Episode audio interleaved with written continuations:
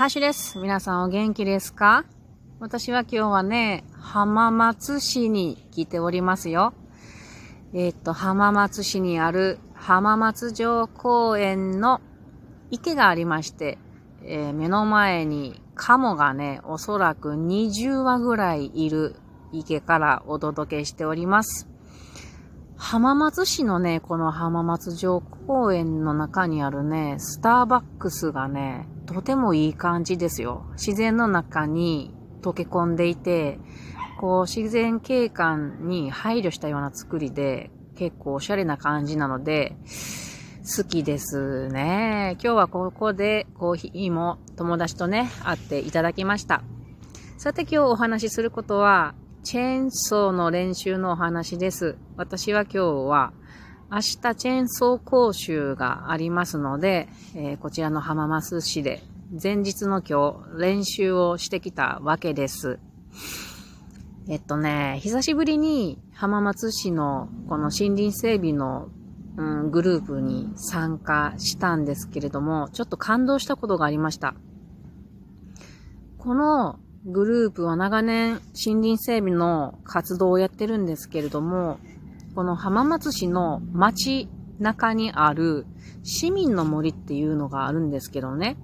ここを整備したいと代表が決めて、あと市の人とか自治会の人とかと、え協力しながら、えー、整備してきているんですけど、これを始めたのが、だいたい1年半前ぐらいだと思うんですね。で、私も一緒にやるという感じで参加させてもらってて、その時って、始め出した時って、3人か4人だったんですよ、人数が。それがね、今日行ったらね、増えてて、私はすごく感動しました。さらに、その、うっそうとしていた森がね、かなり開けていて、うーん。たった一人の代表がやり出し、やる、やろうと決めたことが、こんなに広がっていくんだなぁと少し、かなり 感動した次第でございます。それで活動の最後の方に、えっと、チェーンソーの練習をさせてもらったんですけれども、3本切る気が決めてもらってあって、その中の1本を、あの、切らさせてもらいました。もう枯れている赤松の木だったんですけれども、結構大きくてね、直径約多分30センチ弱ぐらいやと思うんですけれども、うん、私はそんだけ大きな木は一人一人で切ったことないんですよね。だから、ちょっとドキドキしながら慎重にやってみました。結果を言うと、うまいこと倒せましたが、自分の中ではいろいろな課題があったので、これを記しておこうと思います。で、まず切る前にですね、切るた、切る方向を確認したんですね。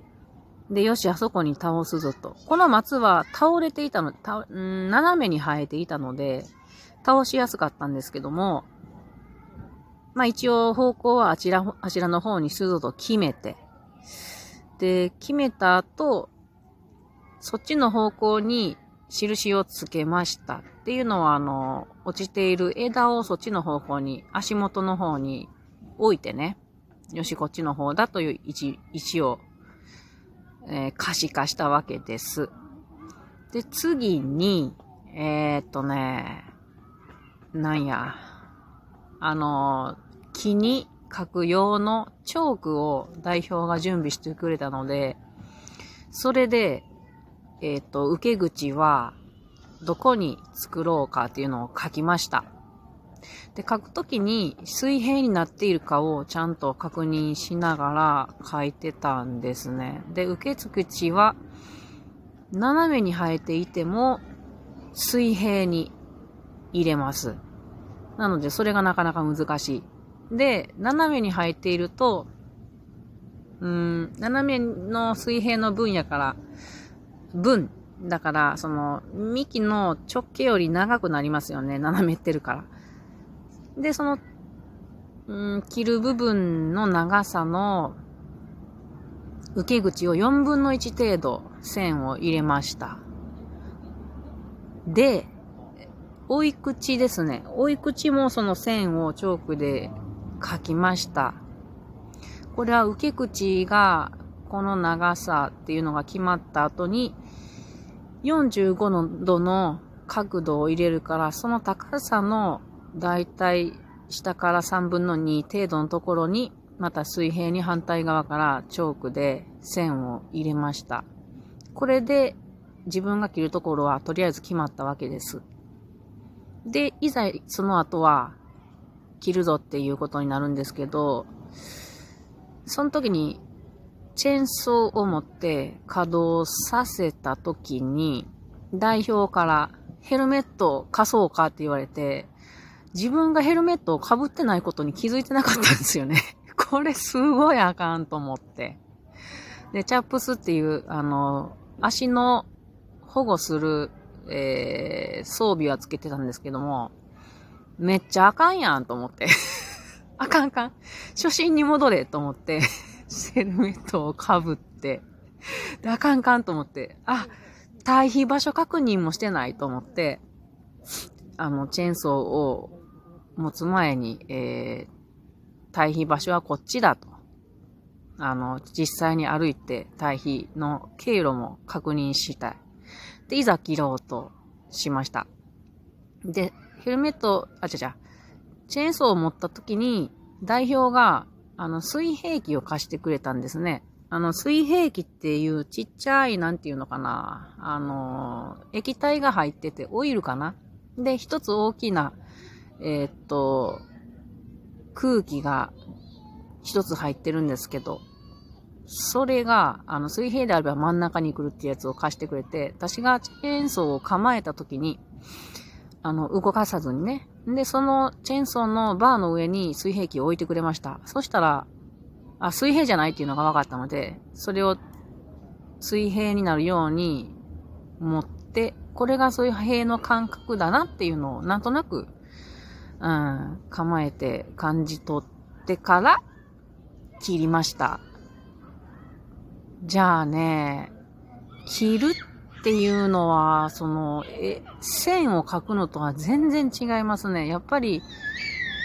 うん、重たいチェーンソーを持って構えて、いろんなところに気を使いながら切っていくのはかなり至難の技ですね、やっぱり。線通りに切れないわけですよ。で、水平が保てないね。刃先が上がったり下がったりとか、あと刃も右の方に下がったり、左の方に下がったり、ブレブレってなってしまうので、うん。何回か刃を止めて、切り込みすぎないように、どこまで切っているかなっていうのを、反対側に回ったりして、何回かチェックしながら切り進んで、切り口を、えっ、ー、と、受け口を作りました。で、今度は、今度斜め45度の線を斜め左、あ、斜め上から入れて受け口をパカーンと三角形状に切り落としました。で、これね、受け口私切りすぎるんやなっていうのがよくわかりましたね。性格的に切りすぎちゃう。やりすぎちゃうっていうのが、私の行動において全てそうなんだろうなと思います。なので、もうちょっとソフトにやっていかなあかんなっていうのは思いました。切り口が大きいと、つるといって残す部分が少なくなるので危ないんですよね。うん。で、まあ、切ってしもたから仕方がないから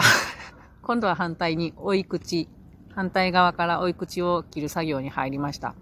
それもすでに書いてあるラインをガイドにして切り進めていきました。これも水平に切るのが難しいんやけど。で、これも何回も